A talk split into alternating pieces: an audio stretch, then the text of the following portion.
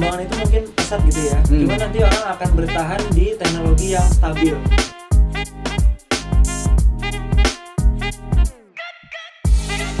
Pengetahuan paling tidak itu penting gitu loh. Cuman Hmm. untuk langsung digunakan ya enggak juga. gitu. Oh,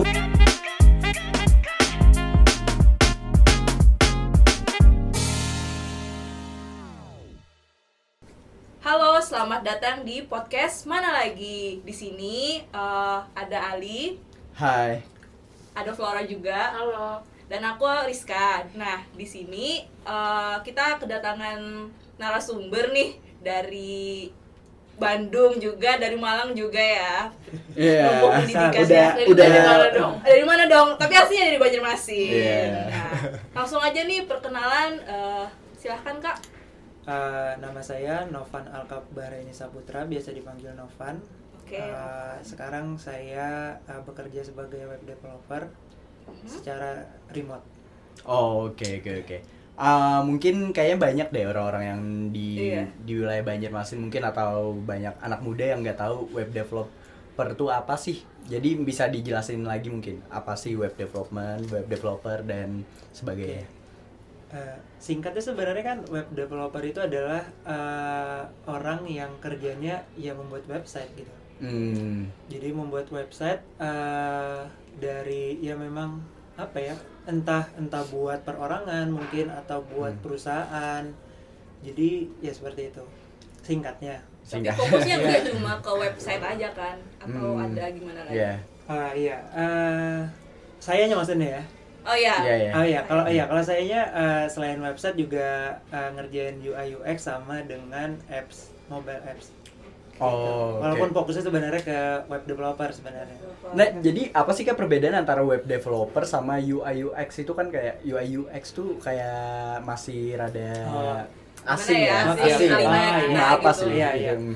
Kalau gini, web web developer itu adalah orang yang membuat eh, kerjanya adalah membuat website gitu ya. Hmm. Sedangkan UI UX, UI itu adalah tampilan. Jadi sebenarnya dia fokusnya membuat tampilannya itu entah entah di di sini kita ngomongin eh, website misalkan atau mobile, Hmm. jadi dia fokusnya membuat UI. Mm-mm. Nah, UX itu adalah user experience, berarti dia harus bisa uh, memperhitungkan bagaimana nanti user merasakan fitur-fitur dari di UI ini sebenarnya. Hmm. Seperti itu.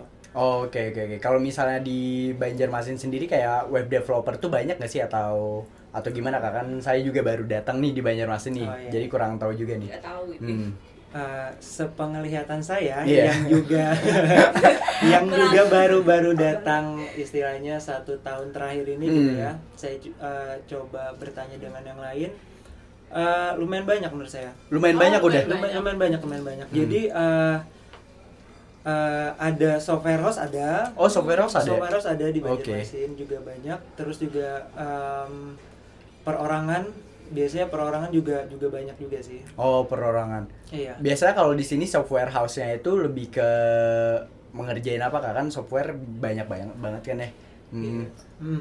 Biasa software house itu eh, menerima eh, jenis eh, pekerjaan yang memang yang software kepada mobile misalkan Mobile. mobile, Hmm. iOS atau juga Android, website atau mungkin desktop biasanya itu sih. Hmm, oke oke. Fokusnya software kan itu. Oh, oke oke oke Iya. oke. Terus kan eh, saya kan coba lihat LinkedIn kakak juga kan kayak. Mhm. Nah, se- yang saya lihat tuh ada tulisan full stack. Nah, mungkin bisa dijelasin kali kak Apa apa, full itu stack itu kak? stack? Oh, Hmm, iya. Biar Apakah ada Iya. half stack-nya juga kalau Iya, full ada half stack. gitu? Iya. Full stack itu kan istilahnya eh, stack itu kan tumpukan gitu ya. Oh, iya. iya, Istilahnya iya. kan stack itu ada tumpukan. Nah Hmm. biasanya eh, programmer itu punya tools eh, punya tools yang ada biasanya biasanya ada ada empat empat tumpuk istilahnya Hmm. satu dua tiga empat gitu. Iya. Biasanya itu ada eh, bagian depannya atau interface aplikasinya biasanya pakai teknologi apa misalkan. Hmm. Kemudian eh, di belakangnya back end nanti dipakai apa? Back end apa tuh kak? Back end. Back end itu Banyak yang adalah asing. oh, asing banget ya. Asing banget. iya iya. Eh, kalau biasanya inter tadi kan ada interface. Nah, Iya. interface itu eh, dari user Hmm. menghadapi interface nanti dari interface itu akan akan ke belakang istilahnya. Back end Hmm. itu adalah jeroannya dari aplikasi gitu loh. Jadi Oh. kita ke ke bagian belakang. Hmm. Jadi dari em, gini. User memasukkan inputan biasanya ya Hmm. di, di di bagian interface nanti inputan ini akan masuk ke bagian belakang untuk diproses. Oh, nah itu maksudnya oke. backend itu. Kayak restoran juga ya user Iya. user mau ah, makan apa nanti Iya, iya. dibikinin di belakangnya. benar, benar. Oh, Dia oke, nanti oke. akhirnya dari belakang Hmm. nanti akhirnya eh, bisa memberikan respon balik kepada si user lagi ke interface lagi Oh, gitu. oke, oke, Jadi oke. tadi tadi kan sudah interface, habis itu backendnya, Hmm. Kemudian eh, penyimpanannya database-nya dia pakai apa, Hmm, iya, iya. kemudian yang terakhir dia servernya biasa pakai apa. Biasa sih begitu. Oh, oke oke oke. Iya. Hmm. Nah, kalau misalkan tadi full stack itu, Hmm. ya memang biasanya menguasai ke empat-empatnya itu ya, Iya, itu iya, tadi. Oh, Hmm. Itu sih. Oke oke oke. Kakak tuh biasanya tuh eh, kan kayak eh, saya kan juga baru dari Banjar eh baru dari Bandung kan ya ke Banjarmasin. Mhm. Nah biasanya tuh apa di Banjarmasin tuh banyak banyakkah orang-orang yang bikin website atau mau digitalize lah ya digitalize udah their business gitu ya? Hmm, udah udah udah banyak gak sih yang yang mau uh, bikin website dan dan kayak mobile gitu kak kalau di Banjarmasin Kalau di Banjarmasin, eh, kalau misalnya kita ngomongin website, biasanya em, terbatas sih sebenarnya. Kalau kalau menurut saya, ini terbatasnya biasanya eh, yang paling banyak eh, proyek itu datang memang dari instansi pemerintah biasanya. oh itu khusus di Banjarmasin ya Iya, itu Oh, oke. setahu saya dari, Yeah, yeah. dari saya bertanya kepada teman-teman juga memang Hmm. dari dari Pasarnya instansi ah, instansi Hmm. pemerintah akhirnya ada proyek jadi nanti mereka yang kerjain gitu. Hmm. Nah kalau itu tuh uh, biasanya kayak gitu tuh apa karena kurang pengetahuan dari yang misalnya kayak orang Banjarmasin sendiri kah atau gimana kah atau emang pentingnya itu Iya, Pak. masih belum ini deh Hmm. pentingnya apa ya kayak digitalize gitu kayaknya. digitalize apa Hmm, kalau- gimana tuh kak? Soalnya biasanya kan istilah gini, kalau website itu fungsinya apa sih biasanya? Kan biasanya branding, Iya. ya kan? Habis itu Iya. atau biasanya paling banyak jualan misalkan. Hmm. Kan itu. Hmm. Sedangkan biasanya kalau jualan orang sekarang sudah mikir mau di bisa di Instagram, Instagram. atau marketplace Hmm. kayak Bukalapak, Tokopedia segala Hmm, macam. Jadi iya. akhirnya kebutuhan untuk website itu akhirnya apakah emang dibutuhkan gitu loh. Mungkin kalau skalanya udah besar Oh. bisa jadi dibutuhkan gitu Iya. loh. Kalau misalnya skalanya kecil biasanya kita mikirnya pasti me- apa menekan budget seminimal Iya mungkin. sih. Oh, ya udah sih mending kayak iya. di IG gitu Iya. Hmm, kebayang kebayang kebayang kebayang. Iya, iya. Hmm. Makanya akhirnya memang ya datangnya itu kembali ke tadi itu yang Iya. duitnya banyak biasanya kan emang dari gitu. Iya. Kalau dari pribadi biasanya untuk misalkan pribadi itu biasanya masih pakai yang gratisan sih biasanya. Kan Hmm. kayak website template gratisan WordPress, Hmm, iya, iya. Blogspot misalkan Iya, iya. Wix kan masih ada gratisannya kayak gitu Hmm. sih. Kalau kakak sendiri berarti uh, web developmentnya tuh lebih ke mana tuh? Apa lebih ke marketplace atau bisa semuanya? Hmm. Tergantung permintaan sebenarnya. Oh, tergantung permintaan Tergantung lagi. permintaan. Iya, iya, iya. Jadi uh, kita mengerjakan tergantung fitur yang diminta sama klien sebenarnya. Hmm. Jadi seperti Iya. itu. Tapi fokusnya ini ke website ya atau Iya iya benar website. Hmm. Nah, ta- ta- ta- tadi saya kayak menarik banget nih kalau nggak salah tadi uh, ada bilang kayak di Banjarmasin lebih uh, masih sedikit. Nah, itu jadi biasanya uh, datangnya dari mana, Kak? Uh, apa kayak pesanan kan kakak tinggalnya di Banjarmasin kan, Hmm. tapi di Banjarmasin orang-orang yang bikin website sedikit tuh. Nah itu biasanya datang project-project tuh dari mana dan gimana tuh bisa dapat uh, project, Project itu gitu. itu gitu ya. Hmm. Iya, kalau di Banjarmasin itu biasanya uh, bisa dari relasi biasanya. Relasi. Relasi. Nah, banyak killing guys Iya benar, itu link itu penting. Apalagi link orang pemerintah itu. orang jadi, dalam Iya, jadi biasanya memang um, uh, ada orang yang ngebawa project ke kita biasanya. Hmm. Kebanyakan sih begitu. Hmm. Jadi um, orang ini sebenarnya dia adalah uh, bagian dari pemerintahan, cuman nanti Hmm. akhirnya penunjukan langsung dari oh nanti kamu kerjain aplikasi ini ya. Oh iya. Atau bisa juga kita mengajukan proposal Hmm. ke instansi instansi apa Hmm. instansi gitu itu juga bisa. Hmm. Kalau dari luar Banjarmasin gimana kak? Apakah ada atau susah mencarinya malah untuk orang Banjarmasin sendiri? Hmm. Oh kalau kalau kita mikir berarti ini sudah sudah kalau keluar itu memang Iya, harus uh, pilihannya adalah branding yang bagus dari dari dari kita atau tempat kita bergabung biasanya. Pokoknya itu Oh, misalkan maksud tempat bergabung gimana? tuh? misalkan ah, kita gabung di di perusahaan tertentu misalkan jadi Oh. itu itu biasanya itu Oh biasanya kayak gitu. Iya, biasanya kayak Walaupun dari Banjarmasin dia Iya. bisa kerja kerja remote sekarang. iya bisa kerja remote Iya, sekarang iya. jadi yang penting adalah yang yang mendapatkan pekerjaan itu adalah orang yang uh, istilahnya brandingnya udah bagus, orang Hmm. sudah kenal biasanya bisa dapat dari mana aja sih. Oh Gitu. iya. iya, iya. Apalagi sekarang itu memang kalau dari kami sendiri, saya kan berdua sama teman sama Hmm. teman saya itu memang uh, pekerjaan itu memang setelah mengerjakan satu aplikasi, misalkan nanti Hmm. datang lagi misalkan uh, proyek itu biasanya dari orang-orang yang terdahulu sudah. Oh udah orang terdahulu. Iya biasanya oh ini ini orang ini bisa ngerjain loh gitu. Jadi nanti Oh. oh, ini Lanjut gitu. lagi gitu. Iya. Oh. Jadi relasinya kan jadi makin banyak kayak gitu sih. Hmm. Ba- berarti kayak kakak itu uh, bisa dibilang freelancer atau full time job di sini ya? Hmm. Hmm, kalau freelancer ya saya saya mungkin sekarang uh, freelancer sih. Hmm. Jadi uh, kalau full time enggak enggak full time juga karena kadang kerjaan saya ya bebas aja gitu. Iya.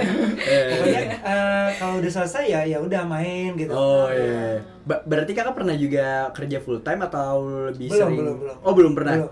Oh Jadi iya. memang cita-cita saya sebenarnya pengen jadi kerja itu yang santai gitu loh. Oh. Jadi nggak full time Iya, sebenarnya. iya, iya. Iya. Oh gimana nih berarti? ya.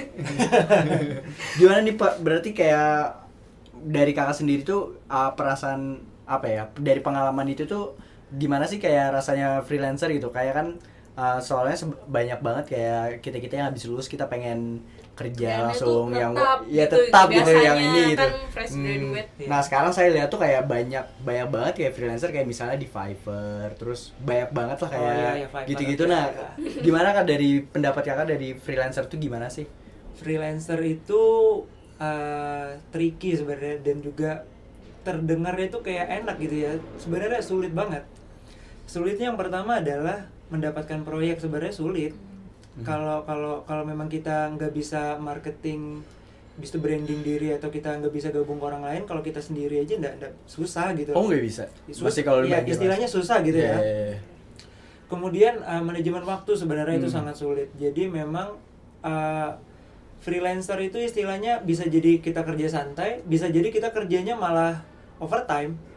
Iya benar Oh, ya. ya. iya, iya, istilahnya kayak WFH gini kan. Jadi Hmm. kita nggak ada nggak ada batasan waktu Asa- asalkan uh, proyek ini belum selesai, bisa jadi kita begadang sampai jam 12 jam 1 yang ngerjain aja terus gitu loh. Oh iya. Jadi iya. nggak ada itu manajemen waktu juga penting sih. Hmm. Kalau developer tuh biasanya dia tuh uh, emang freelancer atau per kontrak sih kan saya, saya kan kayak bingung gitu kan soalnya kan kayak misalnya Hmm. web development tuh kayak yang saya baca nih ya mungkin bisa di uh, klarifikasi kayak Mhm. uh, web development tuh kan biasanya per goals gitu kan ada goals goals goals goalsnya gitu nah itu tuh Mhm. jadi biasanya misalnya kontrak-kontrak kayak gitu tuh apa apakah biasanya per goal saja atau atau per waktu gitu Hmm. Web kalau kerjanya web developer itu sebenarnya uh, gini, Hmm. ada orang tuh yang bisa kerja di perusahaan. Hmm. Kalau di perusahaan itu biasanya entah dia mengembangkan fitur Hmm.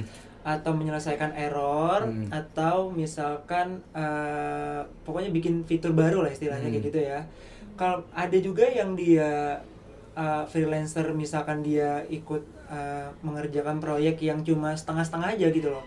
Jadi maksudnya setengah tuh gini, nanti ada orang order, saya mau bikinin fitur ini aja gitu. Jadi bukan webnya, jadi saya, Oh, mau bikinin fitur bisa. ini aja, Oh. bisa. Oke oke. Jadi istilahnya kan modul gitu kan, saya Hmm. bikin modul ini aja misalkan hmm, modul transaksi bank, saya butuhnya ini aja nih, Itu karena yang lainnya saya sudah bikin, Hmm. tapi saya nggak bisa bikin, jadi tolong bikinin ini, itu bisa Hmm. kayak gitu. Jadi jadi uh, banyak sebenarnya uh, web developer tuh uh, gimana ya? Ya banyak aja gitu. Bisa bisa dia gabung atau dia bisa mengerjakan kayak tadi gitu. Independen Hmm. gitu ya. Iya. Yeah. Cuman yang independen sendiri itu iya luar biasa sulit. Oh, Iya. yeah. Kayak gitu sih. Hmm. Ah, kayak ah, saya lihat kan kayak sekarang tuh ah, perkembangan teknologi itu cepet banget kan ya. Nah Mhm. itu tuh kayak misalnya kita pribadi itu kayak coba ngikutin perkembangan itu gimana kak kayak ah, apakah web developer tuh bisa benar-benar kayak nanti future-nya gimana gitu. Maksudnya apakah tiba-tiba ada teknologi baru di web web development atau atau kita malah pindah kayak misalnya kita ke mobile atau sekarang la- lagi ada kalau nggak salah saya ada yang melihat ah, teknologi yang yang bisa ngetik lewat proyektor gitu. Hmm. Nah kalau misalnya kita sebagai developer lah bisa dibilang itu tuh gimana tuh untuk mengembangkan tetap mengembangkan diri biar sesuai dengan teknologi yang ada kak. Hmm. Hmm. Ini kalau saya ngomong di kacamata web developer gitu Iya, ya. hmm. Em, kalau menurut saya uh, perkembangan itu mungkin pesat gitu ya. Hmm. Cuman nanti orang akan bertahan di teknologi yang stabil. Kenapa tuh kak? Iya, karena memang ke- eh, tidak semua orang bisa bisa bisa mengikuti perkembangan teknologi. friendly Oh. user gitu ya maksudnya Tunggu itu tuh itu tuh dalam sudut pandang web developer atau dalam sudut pandang uh, secara klien? umum, secara umum seperti itu. Secara umum secara seperti umum itu. seperti itu. Misalkan Hmm. mungkin akan eh, ada aplikasi banyak fitur gitu ya. Hmm. Ujung-ujungnya nanti kita akan pakai fitur yang utama itu itu aja. Oh iya biasanya. intinya gitu. intinya begitu maksudnya. Hmm. Jadi em, apa ya? Orang kalau orang awam itu nggak nggak nggak bisa ngikutin secara cepat memang. Cuman kalau bagi orang-orang yang bekerja di IT untuk Hmm. mengupgrade itu pengetahuan paling tidak itu penting gitu loh. Cuman Hmm. untuk langsung digunakan ya enggak juga gitu. Oh biasanya kayak gitu ya? Iya, enggak Oh, oke, juga. oke. Jadi misalnya tiba-tiba Hmm. ada teknologi A baru keluar tahun ini, Hmm. orang nggak akan pakai, nggak akan langsung pakai banyak gitu. Iya. Hmm. Mungkin setelah 2 tahun, tiga tahun akhirnya baru orang ramai makainya Oh, baru tahu biasanya. gitu Iya. ya baru bisa mengaplikasikan Apa kalau misalnya tadi kayak perkembangan website gimana sih gitu dengan mobile misalkan Hmm. eh, jadi kalau website itu paling banyak diakses adalah lewat mobile. Mobile sekarang. Iya lewat mobile. Jadi desktop itu sudah sudah jarang. Kan kita sudah punya HP masing-masing. Lihatnya kan di HP masing-masing. Hmm. Jadi memang akhirnya dulu website itu yang kaku. Jadi waktu ukurannya waktu di desktop gitu kan, Hmm. waktu di HP tuh gitu juga. Sekarang Hmm. udah beda tuh. Hmm. Jadi di di HP punya punya ukurannya sendiri gitu. Iya, loh. iya. Jadi kayak Hmm. gitu. Oh, oke kita Jadi- tapi itu berarti uh, develop developmentnya beda juga ya antara website buat mobile atau website Sama sama biasanya. Oh sama ya Jadi biasanya. memang akhirnya website itu istilahnya responsif jadinya. Bisa jadi satu kali di Hmm. di source code-nya tapi Hmm. bisa tampil di uh, apa namanya desktop gini, Hmm. nanti di ukuran yang lebih kecil gini. Iya. Wah ini menarik nih kayak yang kakak bilang tadi kan kayak uh, biasanya dua tahun tiga tahun lagi baru digunain lah kalau Hmm. teknologi yang baru. Nah uh, saya penasaran aja kayak dari situ kan berarti uh, biasanya kayak kurikulum di kampus tuh kan biasanya Hmm. uh, sama-sama Iya, aja iya, kan iya, ya. iya, iya, Tapi iya. ini ada perkembangan mulu nih. Nah Iya, itu iya, gimana iya. sih? Apakah orang-orang biasanya web developer tuh self taught atau belajar Hmm. sendiri atau emang dia ngikutin kampus kurikulum dan bisa keep up gitu? Iya, Gimana iya, kak? iya. Hmm.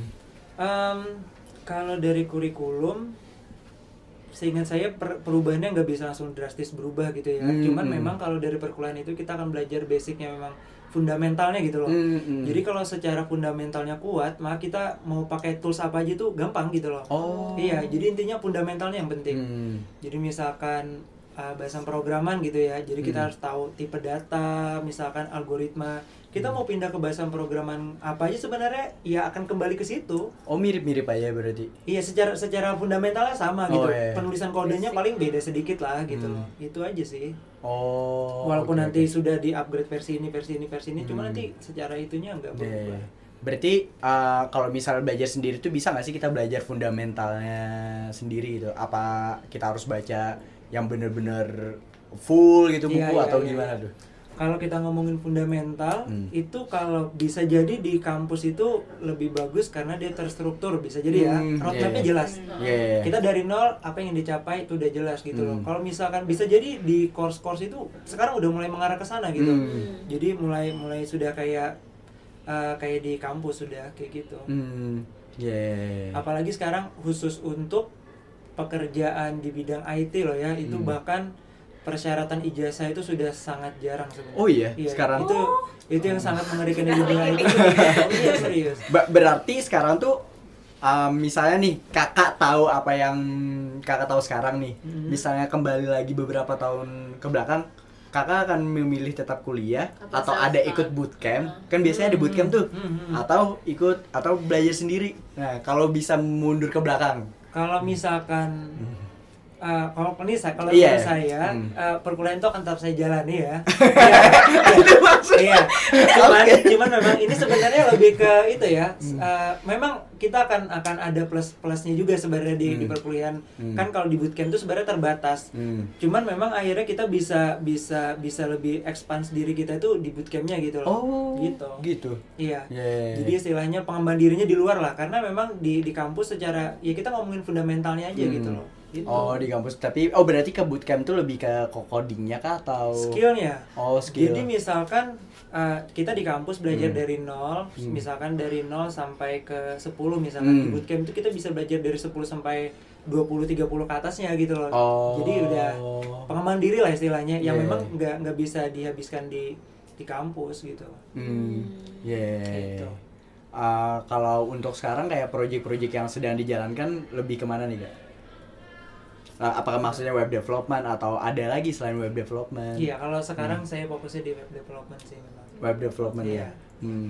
Terus uh, kalau nggak salah yang saya lihat di LinkedIn itu ada tentang uh, financial management for school kalau nggak salah. Iya, iya benar. Itu mungkin bisa dijelasin sendiri itu produk pro- mau dijadiin produk Iya, kan ya? dari- Iya. Kan awalnya project jadi Iya. produk gitu. Hmm. Jadi itu uh, produk uh, website. Hmm. Websitenya itu uh, ditambahkan fitur kayak bank sebenarnya. Jadi uh, di website itu nanti istilahnya bisa dipakai di di tellernya sekolah. Hmm. Jadi nanti orang-orang sekolah itu bisa bisa nabung gitu di sekolah itu. Jadi entah karyawannya, uh, gurunya misalkan atau Hmm. juga si siswanya Oh. kayak gitu jadi nanti Iya, di iya. situ uh, istilahnya udah ya kayak bank gitu loh jadi nanti ada di mereka di mereka ada perhitungan bunganya Hmm. berapa persen ada dendanya juga gitu Oh, loh jadi iya, di iya. situ lengkap terus kemudian ada jenis transaksinya juga juga juga disamakan kayak di bank Hmm. bank modern sekarang terus yang penting juga pelaporannya gitu loh jadi pelaporannya tuh udah lengkap mau harian mau orang mau per satu orang Hmm. atau bulanan gitu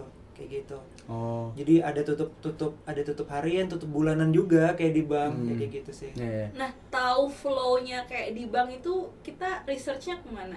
jadi kalau yang untuk project ini memang uh, permintaan ada permintaan dari klien jadi kita memang interview klien dulu Hmm. Ah. jadi interview klien mereka ternyata punya punya aplikasi yang yang lama itu nanti pengennya dibuat hampir sama tapi ditambahkan fitur-fitur yang yang lebih memudahkan gitu loh Hmm. itu sih Berarti nanyanya balik lagi ke klien, Iya, ke bukan klien. kita Hmm. nyari kayak eh di bank kayak gimana sih? oh iya kalau kalau untuk yang ini kebetulan kita uh, dari klien gitu Oh, loh. dari klien. iya Hmm. Tapi kalau misalnya kita bikin produk memang dari nggak ada hubungan sama siapa-siapa gitu ya kita pengen bi- bikin produk aja memang harus harus Nanya sih. nanya Customer iya, benar. centric iya lah ya. benar Hmm. Nanya bagi pengguna sebenarnya gitu Hmm. pengguna aplikasi Yeah. Menurut kakak kayak beberapa tahun ke depan lagi lah ya anggaplah uh, 5 sampai 7 tahun ke depan. Itu tuh kita tuh semua uh, kudu bisa coding nggak nggak sih kak? Kan kayak sekarang kan kayak lumayan banyak nih udah yang bisa tergantikan. Nah menurut kakak apakah Hmm. anak-anak muda sekarang yang mungkin sekarang yang pendengar nih bisa masih SMA dan lain-lain tuh harus bisa coding atau gimana atau mungkin cuman fundamental cara berpikir ya? Hmm. kalau untuk jadi programmer kayaknya sampai tujuh tahun ke depan masih tidak tergantikan sih untuk di apa istilahnya otomatisasi gitu ya Hmm. di otomatisasi itu bisa bisa cuman akhirnya dengan fitur yang terbatas Hmm. jadi ya seperti itu jadi akhirnya tetap dari kita yang manusia ini akhirnya bisa me- membuat uh, fitur bebas gitu lah apa aja jadi nggak Hmm. terbatas itu Hmm. sih terus kemudian apa lagi tadi ya Kalau untuk kayak orang-orang yang masih awam gitu, eh bukan Hmm. awam ya. Maksudnya kan kan pekerjaan banyak tuh, tapi kan semuanya sekarang menggunakan software dan lain-lain. Nah, itu tuh kayak uh, kayak anak-anak mudanya tuh apakah harus semuanya ada anggaplah mata pelajaran coding Iya, atau iya, iya. Oh. atau gimana ya? kalau kalau dari saya tuh cenderung lebih suka uh, ini de- bukan dari codingnya sebenarnya cara Yeah. berpikirnya sebenarnya Oh, Apa iya, tuh? Balik Apa lagi. maksudnya cara berpikir itu adalah cara menyelesaikan masalah sebenarnya Hmm. Jadi kalau sebenarnya di kalau kita ngomong IT yang biasanya lulusan dari uh, jurusan teknik informatika Hmm. misalkan gitu ya. Itu yang paling penting sebenarnya adalah logika berpikir sebenarnya. Logika berpikir? Iya, logika berpikir itu yang paling penting sebenarnya. Jadi Hmm. kayak ada masalah nih gimana sih menyelesaikan masalahnya gitu loh. Walaupun nanti akhirnya kembali lagi ke codingnya, mas uh, penyelesaiannya gitu loh. Cuman Hmm. paling tidak uh, kemampuan berpikirnya itu yang penting banget. ya. Iya, benar. Oh. Analytical apa sih? Apa Analytical ana- thinking. analytical thinking? Iya, Iya. benar. Itu kayaknya emang diperlukan banget sih Oh. buat Hmm. Nah, cocok nggak sih kira-kira kalau aku jadi mau web developer gitu? Terus berarti eh, yang kita pikirkan dulu eh, ya kita mau nggak sih kayak Mhm. eh, mecahin masalah kayak gitu suka nggak? Iya, iya, Gitu iya. kan ya Iya. cara buat ini cocok nggak sih jadi Iya. pekerjaan aku kayak Hmm. gitu? Iya benar-benar. Jadi kayak kita mikirnya web developer tuh ya menyelesaikan masalah orang gitu loh. Maksudnya Hmm. mereka punya masalah apa? Bi- Biasanya kan mereka fitur tuh kan sebenarnya masalah mereka. Saya pengen bisa bisa bisa apa bikin laporan nih, tapi otomatis gimana sih? Oh nanti Nah, kami masalah bikinkan nih ya. kayak gini gitu, kayak Hmm. gitu. Yeah. Hmm. Uh, kakak selain uh, ke web developer, apakah ada ketertarikan lain selain di situ, selain web developer atau mau bikin sesuatu lain selain di situ kak? Hmm. Kalau untuk sekarang, Mm-mm. uh, kalau kalau ketertarikan saya sebenarnya lumayan banyak ketertarikan ya. Maksudnya selain web developer itu ada ke uh, mobile app sebenarnya juga saya Hmm. mulai mulai mengarah ke sana gitu loh juga Hmm. mulai mengarah ke sana. Terus uh, untuk belajar graphic designer UI UX itu saya juga lumayan lumayan le- lebih lama daripada saya belajar uh, di programmer sebenarnya. Oh iya. Iya. Jadi kayak nggak tahu ya, eh, waktu saya S1 dulu itu saya s- lebih sering menggeluti di bagian graphic designer, maksudnya ke bagian eh, UI UI gitu Hmm. daripada yang coding. Jadi akhirnya kita tuh selalu kalau saya sama teman-teman saya dulu Hmm. akhirnya selalu bagi tugas oh nanti kamu bagian back endnya kayak yang tadi saya jelaskan terus saya nanti bagian UI-nya aja gitu sih walaupun nanti setelah kita nggak tahu juga kita masa depan ya akhirnya kita Hmm. benar-benar full stack sekarang gitu loh Iya. Iya, bisa dari kita nggak iya, tahu lah iya. paling paling nggak Hmm. belajar lah itu gitu loh Hmm. masa depan nggak ada yang tahu gitu Hmm. cuman memang eh, inginnya kita memang pengen berkembang sih maksudnya dibagi tugas dibagi itu akan lebih gampang sebenarnya Oh, spesialisasi iya. itu kan lebih gampang daripada kita Hmm. kerja sendiri gitu. Hmm. iya Eh, jadi dari semua yang udah kakak lakuin nih sekarang dan setelah eh, project-project yang udah kakak laluin, kira-kira kakak ke depannya mau kayak gimana nih? What's next yang kakak pengen Hmm. lakuin? Hmm. Hmm, iya iya. Kalau dari saya, ini saya sebenarnya ke depan ini eh, ada ikut CPNS sebenarnya. Oh. Iya, jadi Hmm. mungkin fokus saya itu sebenarnya ke sana dulu. Hmm. Cuman selain dari itu sebenarnya saya dan teman saya itu pengen ngembangin eh, aplikasi berbentuk produk gitu loh. Hmm. Jadi Hmm. bikin pengen bikin banyak produk aja gitu. Oh iya. Jadi kalau dari kami sih itu kayak lebih menghasilkan aja sih. Hmm, ya Gitu. bisa long term ya dia. Iya bisa dijual berkali-kali gitu loh. Hmm. Jadi yang akhirnya nanti kan tinggal pemasarnya aja gimana gitu. Hmm, ngerti ngerti ngerti ngerti ngerti. ada saran ini nggak buat apa sih bacaan buku gitu Mm-mm. buat yang kayak cara berpikir Iya. gimana ada nggak Hmm. Atau cara mengcoding gimana? Nah, mungkin referensi-referensi Hmm. yang Sebenarnya banyak sih, cuman kalau saya sih kayak lebih random aja sih. Saya cara berpikir itu malah biasanya untuk menemukan sebuah metode berpikir itu lebih ke ini forum programmer biasanya, forum forum bahasa program. pemrograman tertentu biasanya. GitHub gitu atau Biasanya ada istilahnya kan ada bahasa pemrograman PHP biasanya. Hmm. Nah, di situ kan mereka kan misalkan misalkan di Facebook itu kan sering sering bertanya tuh Oh iya. Jadi akhirnya dari situ tuh, oh nih kita sebenarnya bisa menyelesaikan masalah pakai ini ternyata Hmm. orang tuh bisa loh lebih simpel gini. Oh ternyata bisa. Jadi akhirnya bisa berkembang tuh dari Oh, situ, melihat jawaban iya. orang, membaca Hmm. kayak oh, gitu sih. ya. Berarti Self- emang orang-orang yang di developer tuh emang harus tetap ngulik-ngulik aja ya. Oh, berarti iya. emang Iya. emang mereka suka aja berarti ya. Iya iya. Hmm, Oke oke oke oke Oke. Hmm. Eh, mungkin itu dulu kali ya Hmm. yang dari kita. Mm-mm. Jadi eh, kalau misalnya teman-teman nih tertarik buat jadi web developer, terus juga UI UX itu ya yang pasti kita apa sih namanya eh, cara berpikir kita dulu. Iya benar. Hmm. Gimana suka nggak sih eh, dengan terjun apa nyelesain masalah yang kayak gitu. Benar benar. Hmm. Terus juga mungkin dari teman-teman ada yang mau nanya-nanya nih ke kakaknya nanti bisa reach out aja ke DM IG ya. Iya, bisa. Nanya-nanya gimana sih web developer Iya. itu. Hmm. Oke, sekian Oke. dari kami. Terima kasih buat Kak Novan untuk sharing-sharing ilmunya dan terima kasih juga buat teman-teman yang udah dengerin sampai akhir. See you guys on the next podcast. Hmm.